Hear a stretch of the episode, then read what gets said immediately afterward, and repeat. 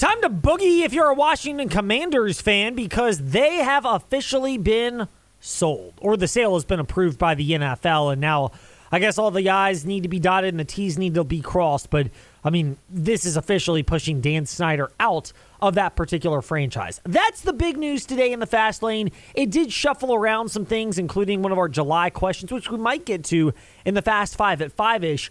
But there are other topics, including a pressing leaderboard over on the other side of the pond to kick off the fast five at five ish. It's time for the Fast Five at Five ish. Five fast paced, quick witted things you need to know right now. Number five. Fear the Flow Fleetwood. There we go. That's The how you have to say it. From our guy, one of the picks from our guy, Paul Stone, pro handicapper who was with us yesterday in the fast lane. Tied for the lead, along with Emiliano Grillo and Christo Lamprecht. Am I Yeah, I- even pronouncing it correct, or am I just saying it sounds fancy to sound like I know what I'm talking I about? I do know it, but I feel like you have to say the leaderboard in a British accent because it's the Open Championship. Well, you could do the rest of it. Ain't no way I'm pulling that thing off. Brian Um, Harman is is tied for fourth at four under with Antonio Rosier and Adrian Oltatagli. I don't know how to say that name.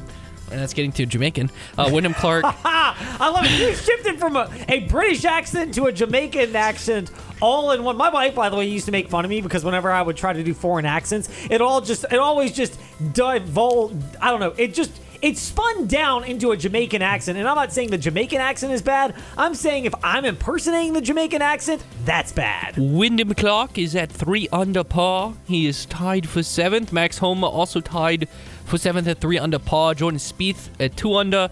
Uh, a couple other notable: Xander Schauffele one under. Viktor Hovland at one under. Keegan Bradley at one under. Brooks Koepka at one under. Scotty Scheffler at one under. And uh, Rory McIlroy had a big par save. Is at even par on the day.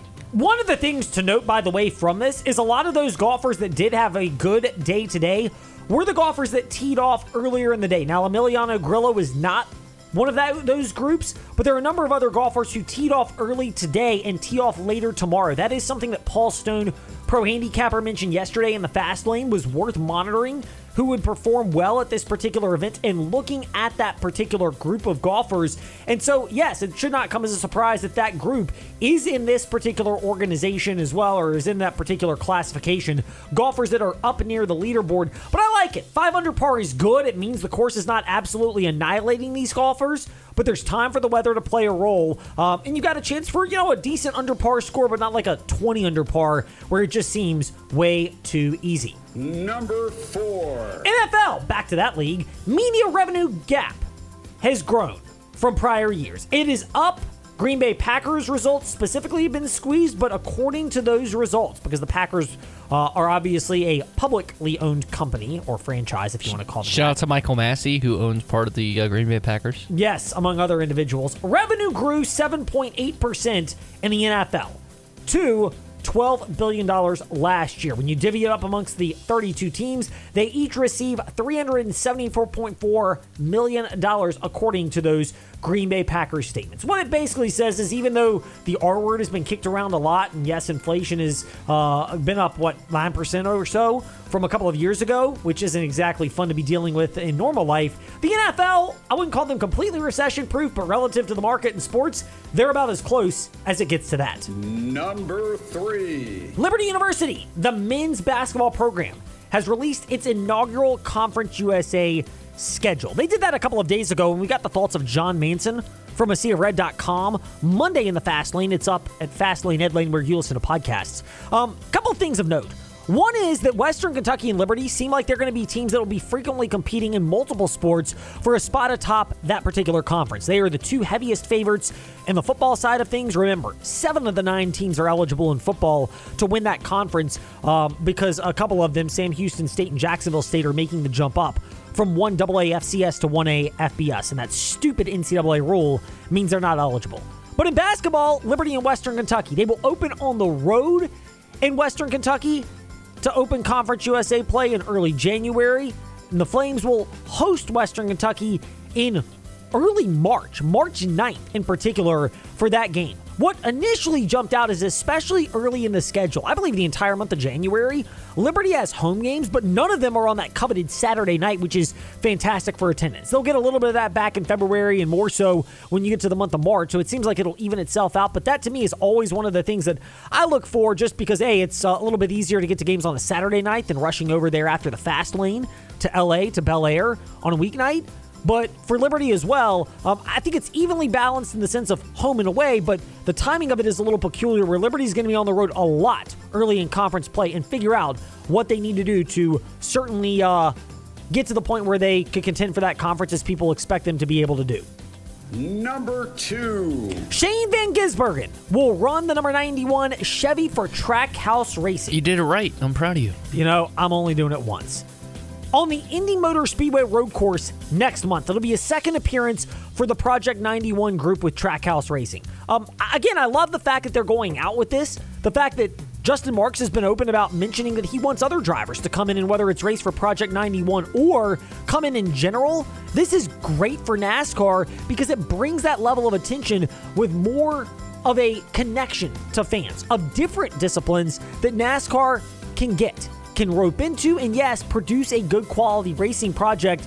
And yes, Trackhouse, they've shown they can perform well on a lot of different disciplines, including the Chicago Street Course. And number one on the Fast Five at Five ish. I could not begin to tell you anything about the skill set of Lexi Blue. But here's the overview of it. She is a four star wing from Orlando, Florida.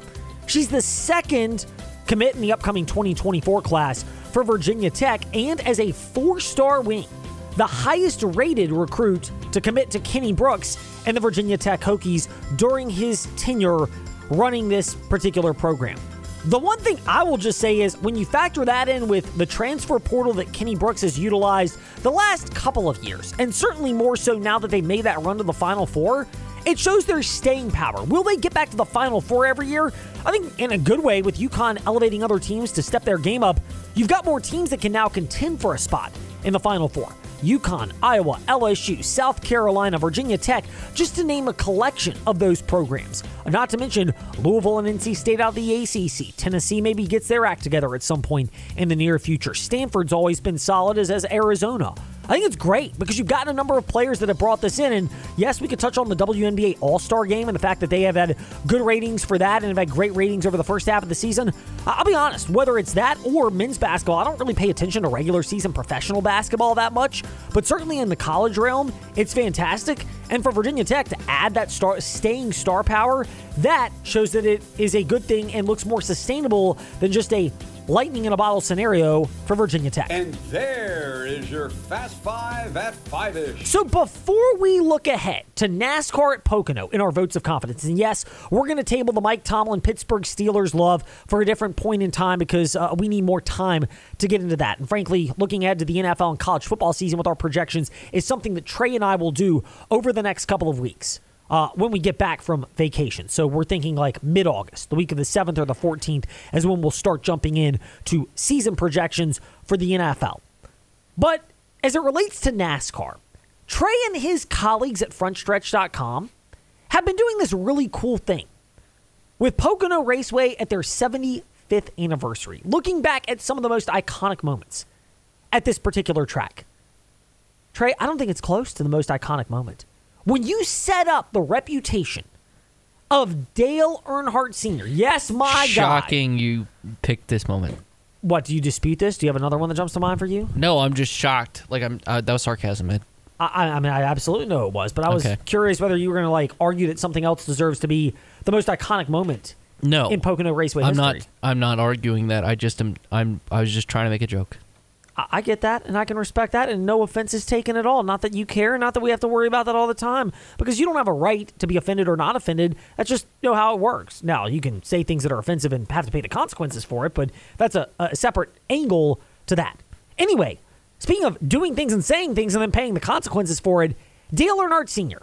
Oh, we know about that. Most notably, Terry Labonte at Bristol when he spun Labonte out of the way and then defended his actions after the Bristol night race with this iconic clip. I was going to get back to him and just rattle him. I wasn't going to wreck him, but I got to him and he turned him around. So didn't mean to really turn around. Meant to rattle his cage over. Oh, yes. Didn't mean to turn him around, just meant to rattle his cage. Well, see, here's the funny thing Pocono Raceway comes up, and it produces this iconic moment, which even as a Dale Earnhardt Sr. fan, I could appreciate the fact that the shoe was on the other foot. On a race that was supposed to be run on a Sunday, was actually raced on a Monday, Monday, June 19th, the exact date. And yes, June 19th this year was also on a Monday, which sparked this phenomenal moment. He better love it accelerator a little more because Earnhardt right now looks to me like he's able to hold off the 12 car. He won here in 1993. Oh, here comes this. Mayfield. He made a move on the outside there. Mayfield going for his second career win He's at Pocono. He He, nudges him. him out of the way. Earnhardt goes high. Mayfield is going to win here at Pocono. Oh my! Dale Earnhardt gets rooted out of the way. Jeremy Mayfield waves out of the window. And Mayfield on the final turn of the final lap pushes Earnhardt aside and grabs the win in the Pocono 500. Boy, oh boy, let me tell you, when you live by the sword, you die by the sword. I've watched Earnhardt do that on many, many races. Coming out of the last corner, just touch a person enough to get him out wide. Jeremy Mayfield on the final turn of the final lap just shoves Earnhardt out of the way. And now Earnhardt comes alongside Mayfield. I love the end of that from. Do we even have to credit TNN, the Nashville network? Like, I don't Boom. think they exist anymore, do they? No. So I, I guess maybe we don't have to give them that much credit for that particular clip with the great Eli Gold on the call on a Monday race. First of all, personally, it was so fantastic to watch because I'm watching it at my prim and proper grandmother's house where, how do I say this? She was, you know, kind of a pinky out when you drink the tea type of person. God rest her soul, love her to death, but that's kind of who she was. Meanwhile, her NASCAR loving Dale Earnhardt Sr. grandson, uh, Dale Earnhardt Sr. fan grandson, is a huge NASCAR fan and relishing this moment.